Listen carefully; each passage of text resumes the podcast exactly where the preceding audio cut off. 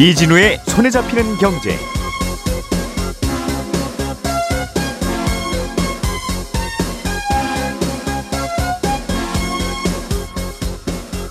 안녕하십니까 이진우입니다.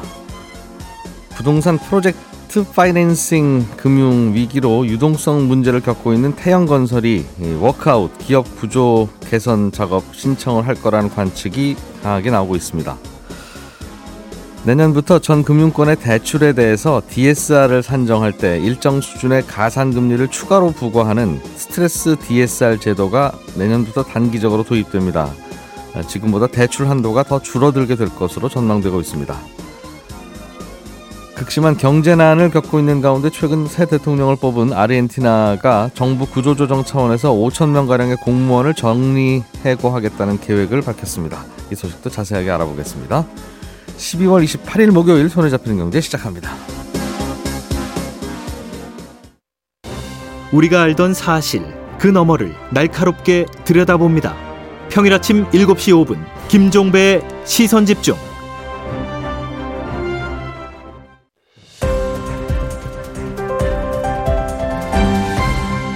이진우의 손에 잡히는 경제.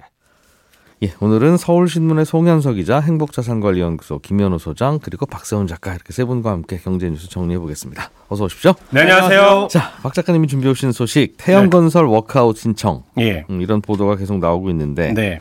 워크아웃이라고 하는 게 이제 기업이 어려워져서 아 이건 안 되겠다. 예. 법정 관리를 신청해서 네. 뭐 그냥 회사를 접든가 예. 아니면 뭐 어쩌 좀 살려보든가 예. 일단은 저분들한테 그냥 맡겨서는 회사 안 되겠어. 예. 라는 결정을 하기 직전에 일단 여기에 돈 빌려준 사람들끼리 좀 모여서 회의를 한번 해봅시다. 그렇습니다. 아 그거라면서요? 그렇죠. 음. 수술 들어가기 전에 일단 응급실부터 좀 거쳐보자라는 건데. 예. 그러나 아직 워크아웃을 신청한다는 공식적인 발표가 난 건 아니고요. 음. 사실 이 태영건설의 워크아웃 얘기는 지난 15일쯤에 이른바 지라시가 한번 돌았거든요. 예. 신청할 것 같다고.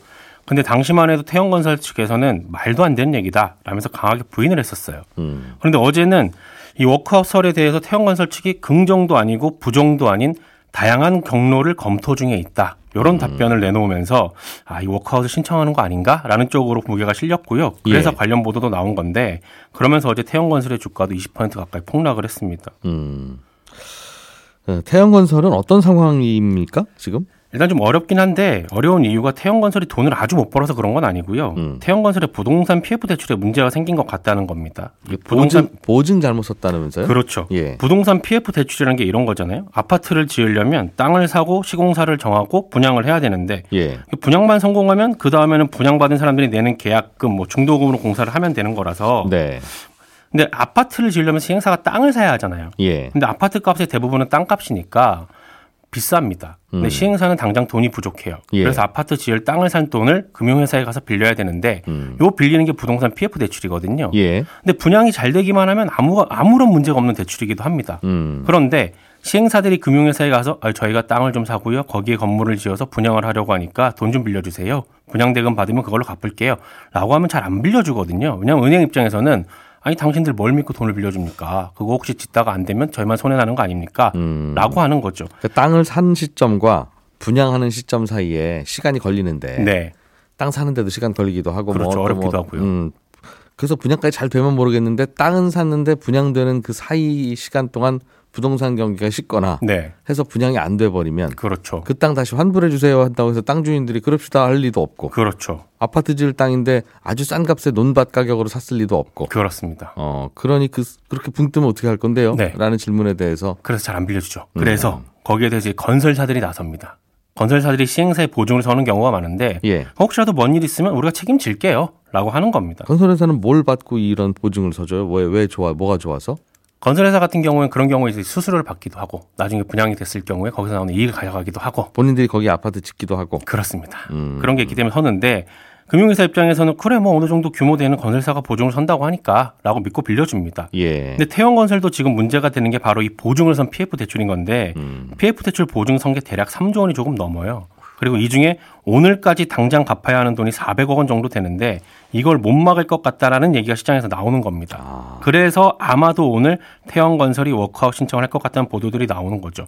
그러니까 매달 꼬박꼬박 월급 잘 들어오던 직장인이 빅보증을 좀 잘못 선 그런 경우인 겁니다. 야, 이게 건설회사가 이제 건설해서 돈 벌고 차익 남기고 하면 그것만 하면 되는데 네. 그러려면 수주를 해야 되고 그렇죠. 수주를 하려니까 그럼 어떻게 보증서에 도장 좀 찍어 주시겠습니까? 예. 뭐 저희가 대출 받아서 땅을 사야 여기다 공사를 짓든 뭐 수주를 해드리든 하죠. 그렇죠. 하는 거에 그 유- 유혹 때문에 네. 어 전국의 여러 곳에 다 다 이제 보증서에 도장 찍었다가 다 같이 이제 문제가 되는. 그렇습니다. 그리고 지난 한 2, 3년간은 부동산 경기가 또 괜찮았기 때문에 좀 약간 무리해서 사업을 확장한 경우도 있습니다. 근데 또 이 PF 대출이라는 게 아까도 말씀드렸지만 분양이 잘 되면 문제가 없는 대출이라는 얘기는 반대로 얘기하면 분양이 안 되거나 아파트가 안 지어지거나 하면 문제가 많은 대출이라는 뜻이기도 하거든요. 예. 근데 태형건설이 보증을 선곳 중에 착공도 못하고 지금 대출 상환할 돈도 확보를 못한 사업장이 절반 정도 되는 걸로 추정이 되거든요. 음. 근데 보통 때 같으면 이런 경우에 그냥 PF 대출 채권을 담보로 해가지고 또 돈을 빌리고 그 돈으로 갚고 하면 되는데 요즘처럼 부동산 경기가 안 좋고 공사 진행이 잘 안 되고 하는 상황이면 자금 잘 안 빌려줍니다. 자금 구하는 게 어려워져요. 누가 돈을 빌려주겠어요. 근데 게다가 또 태영건설이 가진 돈이 없다는 소문이 시장에 나기도 했으니까 더더욱 어딘가에서 돈을 끌어오는 게 힘든 그런 상황이기도 합니다. 그런데 회사에 있는 돈은 아주 넉넉지는 않고. 그렇습니다. 어 그런데 이제 갚으라고 보- 보증선 분한테 갚으라고 연락 오면 이제 보증선 분이 갚아야 되는. 갚아야 되는 거죠. 그러다 이제 거의 돈 다 떨어져 가고 있다. 네. 음. 알겠습니다. 이제 우리는 이유는 알았는데 이 여파가 어떻게 될 거냐 그럼. 그게 걱정인 거죠. 이게 작년 말에 레고랜드 사태 벌어졌을 때 기억하시잖아요. 근데 사실 그게 레고랜드라는 한 사업장에서 발생한 일이었는데 예. 그 여파가 채권 시장 전체로 번졌어요. 왜냐하면 금융시장이라는 곳이 워낙 분위기에 민감하기 때문에 조금이라도 불안한 일이 생기면 전염성이 강하게 퍼져서 어 무슨 일 생긴 거 아닌가? 라면서 돈을 잘 안 빌려주게 되거든요. 음. 마찬가지로 이번에 혹시라도 태형건설에 무슨 문제가 생긴다면 그 여파가 어디까지 어떻게 미칠지 알 수가 없다라는 게 지금 가장 무서운 겁니다. 예. 근데 만약에 이제 태형건설의 지주사인 TY홀딩스가 자산을 매각을 하고 그 돈으로 지원을 해줄 수도 있고요. 그리고 또 지금 문제가 되고 있는 사업장 같은 경우는 주 채권단이 산업은행이기 때문에 정부가 나서서 도와줄 수도 있습니다. 그러면 이제 위기의 불길이 번지는 걸 막을 수도 있겠죠. 근데 그러면 다행이긴 한데 한편으로는 또 경기 좋을 때도는 건설사들이 PF 대출로 돈을 벌고 나서는 경기 나빠져서 위기가 오면 정부가 도와줘서 위기를 넘기는 이 구조에 불공정함은 없느냐 하는 문제는 또 남게 되는 거죠. 그렇다는 이야기군요. 이게 이제 퍼지는 걸 막기 위해서 일단 워크아웃이라는 제도를 되살려서 금융회사들끼리 모여서 대책을 좀 만들어 보세요. 네. 일단 태양건설에 뭐 납품하고 인테리어 해주고 받을 돈들은 좀 계속 받아야 되지 않겠습니까? 그렇죠. 그 이야기를 하는 듯 하네요. 알겠습니다. 아, 그런 이야기가 또 있고. 다른 이야기는 김현우 소장님이 준비해 오신 소식으로 좀 넘어가서 들어보죠. 네. 예, 어떤 얘기입니까? 변동금리 대출을 받을 때 네. 대출 한도가 내년부터는 좀 줄어들게 된다는 거던데요. 네. 이게 내년 중에 스트레스 DSR이라는 게 단계적으로 도입이 됩니다. 예. 그러니까 DSR이라는 게 사실은 대출 규제의 주요 수단으로 쓰이기는 하는데 이게 갚을 수 있는 범위 내에서만 대출 받아가세요 하는 게 취지잖아요. 예. 그런데 지금은 대출 대출 당시의 금리로만 산정하다 보니까 미래의 금리가 올라갔을 경우에 원리금 상환액이 증가하는 걸 반영하지 못하고 있습니다. 음. 아, 그래서 이제 미리 이- 이걸 반영을 하겠다는 건데 사실상 미래의 금리가 뭐 올라갈 것이다 이런 것들은 대출 받는 사람이 판단해서 뭐 변동을 할 거냐 고정을 할 거냐 아, 그런 것들을 바탕으로 결정을 해야 되는데 아예 내년부터는 제도적으로 금리가 올라갔을 때 위험을 이 규제에 반영을 해서 변동금리 대출 같은 경우에는 대출 한도가 지금보다 줄어들도록 어, 그러니까 궁극적으로는 고정금리 대출을 뭐 유도하겠다 아, 이런 뜻이라고 볼 수 있습니다. 음. 그러면 구체적으로는 대출 한도 계산법이 어떻게 바뀌어요? 어. 얼마나 줄어요? 대출 어, 한도가? 이게 이제 그 변동금리냐 고정금리에 따라 다르고 뭐 기간에 따라 달라지긴 하는데 일단 지금 같은 경우에는 연간 원리금 상환액이 연소득의 40% 내지는 50%를 넘으면 안 되죠. 음. 그런데 아, 변동금리 대출 같은 경우는 지금 이 받으려는 대출 금리에다가 적게는 1.5% 포인트에서 많게는 3% 포인트의 가산 금리를 붙여서 대출 한도를 계산합니다. 그러니까 예를 들어 지금 3%짜리 변동금리 주택담보대출 받겠다.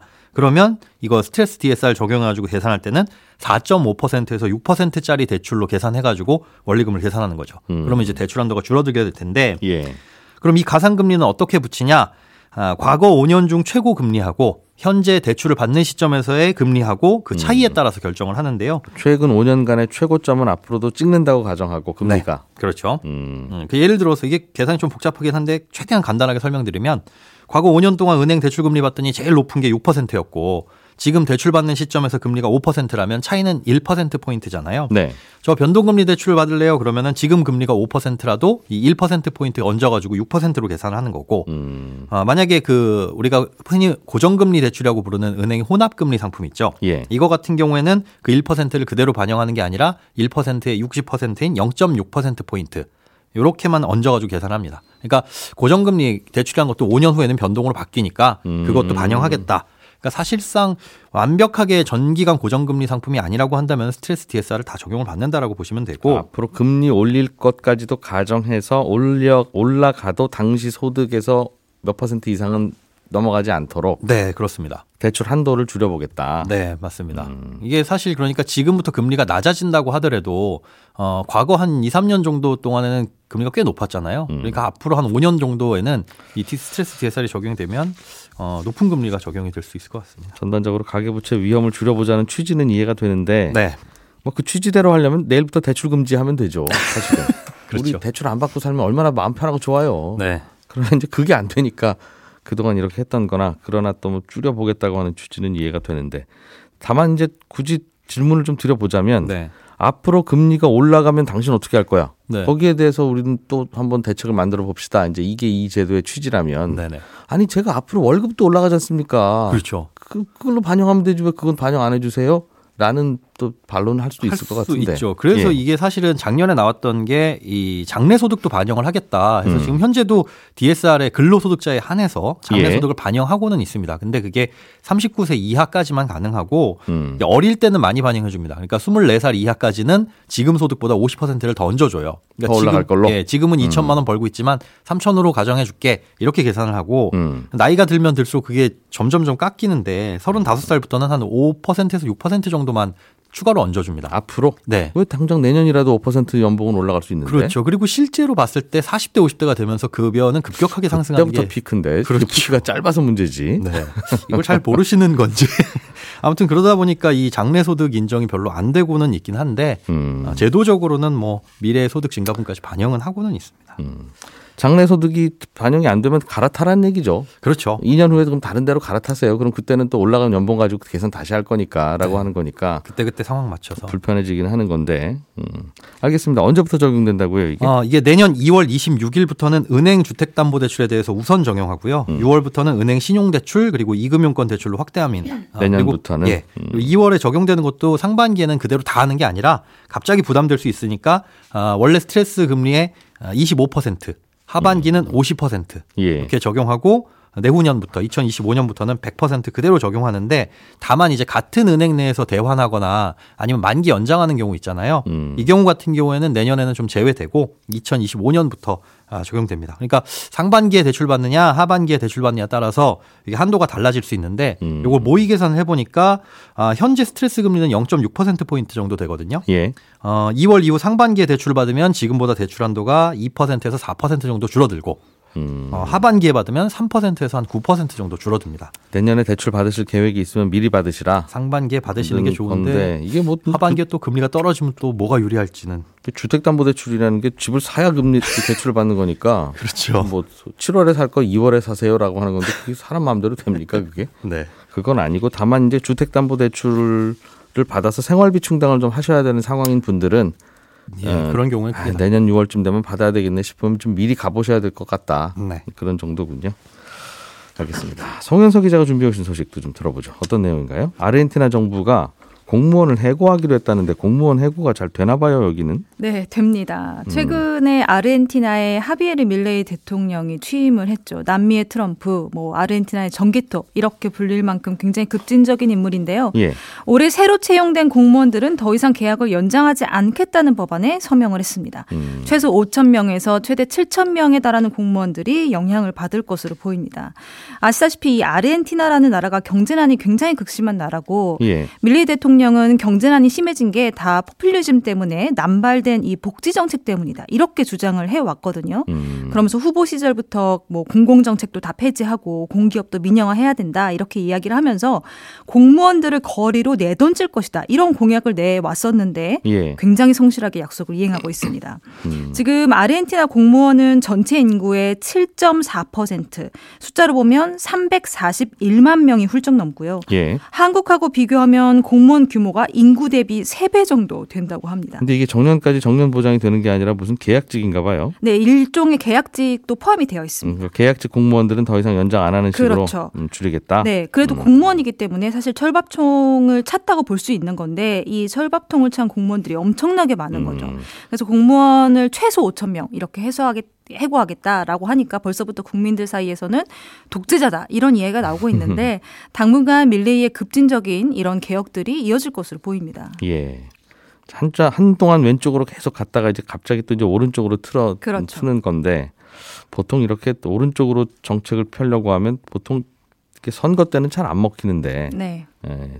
워낙 답답했던 모양이에요 아르헨티나가. 굉장히 잘 아. 먹혔습니다. 네, 그래서 한때는 페소화를 쓰지 말고 달러화를 쓰자. 우리가 네. 페소화를 쓰니까 정부가 돈 필요할 때마다 계속 돈 찍어서 그렇죠. 나눠주고 쓰고 하다 보니까 네, 이렇게 돈 가치 떨어지고 인플레이션 생기고 나라가 이 모양 된 거 아니냐라고 네.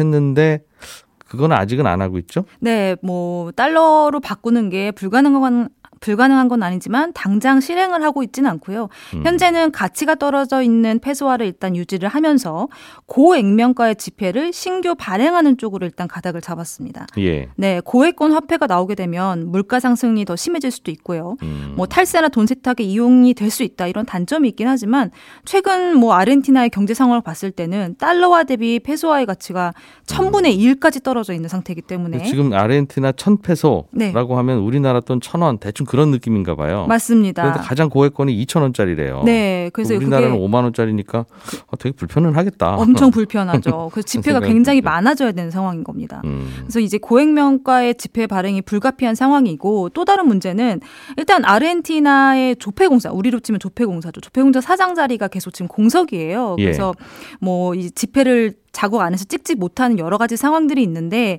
이것 때문에 중국이나 뭐 스페인, 브라질 이렇게 여러 나라에 자기네 지폐를 찍어달라고 요청을 했어요 아르헨티나가. 예. 근데 중국 같은 경우는 아르헨티나 이 요청을 받고 아르헨티나 지폐 4억 장을 찍어놨단 말입니다. 음흠. 근데 아르헨티나가 이걸 또 가져가질 못하고 있어요. 왜냐하면 왜? 지폐를 찍는데 돈이 들어갈 거 아니에요? 예. 이거를 대금을 줘야지 지금 지폐를 가지고 오는데 그럼 중국 4억 장 중에 4억 장 중에 한 5천만 장은 빼두시고 그걸로 인쇄비 쓰시고 3억 5천만 장만 보내달라고 중국이 받아주질 않습니다. 아, 페소가 아니라 달러로 달라. 그렇죠. 음. 그래서 중국한테 지금 이걸 대금을 못 주니까 지금 못 가지고 오고 있어요. 그리고 말씀하신 것처럼 뭐 그걸 달러로 주든 뭘로 주든 일단 가지고 오게 된다 할지라도 배로 운반하면은 또 이게 40일이나 걸린다고 해요. 그럼 음. 비행기로 가져와야 되는데 운반 비용도 상당히 많이 든다고 합니다. 예. 그래서 고액면가 지폐가 발행이 된다 하더라도 시중에 유통되기까지는 또 여러 가지 또 어려움이 있을 것으로 그 보입니다. 지폐 인쇄 비용도 낼 돈이 없다. 맞습니다. 음. 에휴, 알겠습니다. 이렇게 되지는 말아야 되는데 나라가 어려워지는데도 불구하고 이제 국민들은 우리 우리가 더 힘들다라고 하면 계속 이제 돈 찍어서 쓰다가 결국 그렇죠. 이렇게 되기도 하죠. 네. 음. 자, 한 가지 소식 좀 더 들어보죠. 미국이 대륙붕 확장 선언이라는 걸 했어요. 네. 이게 무슨 말입니까? 이게 대륙붕이 바닷물에 잠긴 대륙의 부분을 이야기하죠. 이 석유 탄소와 관련된 뉴스를 접하실 때 많이 들어 들어보셨을 겁니다. 예. 전 세계 석유 가스전의 32%가 이 대륙붕 해저에서 발견이 됩니다. 음. 그만큼 경제적인 가치가 굉장히 높기 때문에 지하 해저 자원의 보고다 이렇게 불리는 게 대륙붕인데 예. 최근에 미국이 북극과 그리고 대서양 동부, 베링해, 태, 태평양 서부, 멕시코만 이런 여러 지역들에서 연장 대륙붕이라는 걸 선언을 합니다. 그러니까 사실 이제 바다의 일부분이 잠겨 있는 대륙이 대륙붕이잖아요. 우리나라 서해 바다 같은 경우가 그렇죠. 그렇죠. 예. 그게 주인을 따지기 어려울 것 같지만 음. 사실 유엔 해양법 협약이라는 게 있어서요. 각 국마다 우리도 마찬가지로 대륙붕을 가지고 있기는 합니다. 그래서 영토 바닷물 시작되는 곳에서 어디까지는 그래도 당신네 그렇죠. 땅으로 쳐준다는 게 있을 텐데. 맞습니다. 예. 일반적으로 영해 기선에서 한 370km까지는 그 나라의 대륙붕이라고 인정을 아. 해주고요. 이걸 넘어가더라도 영토가 육지에서 자연적으로 이어진 지형이다. 이걸 입증만 해주면 음. 최대 650km까지도 이 자국의 연장된 대륙붕이다. 그래서 연장 대륙붕이다. 이렇게 주장을 할 수가 있는 거거든요. 예. 그러면은 자국 대륙붕 경계를 기준으로 해서 해저 바닥이나 그 아래에 있는 천연 자원들 다 가질 수 있게 되는 겁니다. 그런데 미국은 이번에 이번에 연장 대륙붕의 범위를 엄청나게 확장을 한 겁니다. 어디까지라고 주장하고 나선 겁니까? 그럼? 일단 그 아까 말씀드린 것처럼 지도로 보면 굉장히 다양한 지역에서 이 연장 대륙붕을 선언을 했고 이번에 예. 확장한 대륙붕 규모를 보면 남한 면적의 약 100배 정도 됩니다. 음, 그러니까 갑자기 100배가 남한 면적의 100배가 많은 이 바다 이 바다도 우리 땅이다. 우리 거다 이렇게 음. 이제 한 거죠.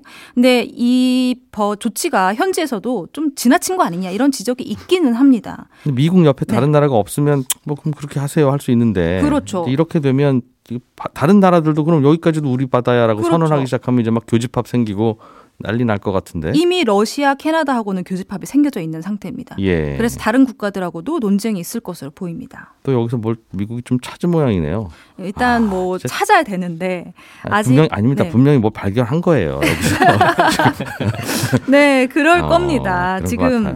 리튬이나 뭐 히토리오 뭐 이런 4차 산업에 반드시 필요한 광물들이 아, 있을 참. 것이다 이렇게 예상이 되고 이런 거 있는데 보면 참 부자가 더하다는 말이 진짜 맞아요 있는 사람이 하겠습니다. 더합니다. 음. 네, 이게 뭐 어떤 광물을 채취하더라도 사실상 뭐 전기 자동차 배터리나 뭐 재생에너지 프로젝트 이런 거에 필요한 핵심 광물의 가능성이 높습니다. 네. 다른 나라는 괜찮아요. 예를 들면 우리랑 맞 맞대하고 있는 네. 중국이나 일본도 그럼 우리도 늘린다라고 하면 이제 우리나라 바다하고 좀 부딪히는 거 아니겠습니까? 그렇죠. 일본도 가만히 있진 않습니다. 최근에 기시다 오미오 총리가 자국의 배타적 경제 수역 밖에 약 12만 제곱킬로미터, 이게 남한 면적보다 조금 더 넓은 규모의 이 연장 대륙붕을 선언을 했습니다. 예. 근데 이게 또 미국하고 접해져 있는 부분이 있는데 미국하고 지금 조율을 계속 하고 있거든요. 근데 어렵지 않게 협상이 이뤄질 것으로 보고 여기에도 코발트나 니켈 같은 희소 금속이 매장된 것으로 보입니다. 이렇게 미국이나 일본이 발빠르게 연장 대륙붕 주장을 내놓고 있는 건 결국 경제적인 측면에서 국익하고 직결되어 있다. 뭐 있, 이렇게 있겠죠. 그렇죠. 볼 수가 음. 있는 거고요. 특히 뭐 일본 같은 경우는 이제 우리와도 연결되어 있는 제주도 쪽에 있는 칠광구 대륙붕 이쪽에 천연자원 소, 소유권을 갖는 걸 최종 목표로 하고 있을 것으로 보입니다. 네.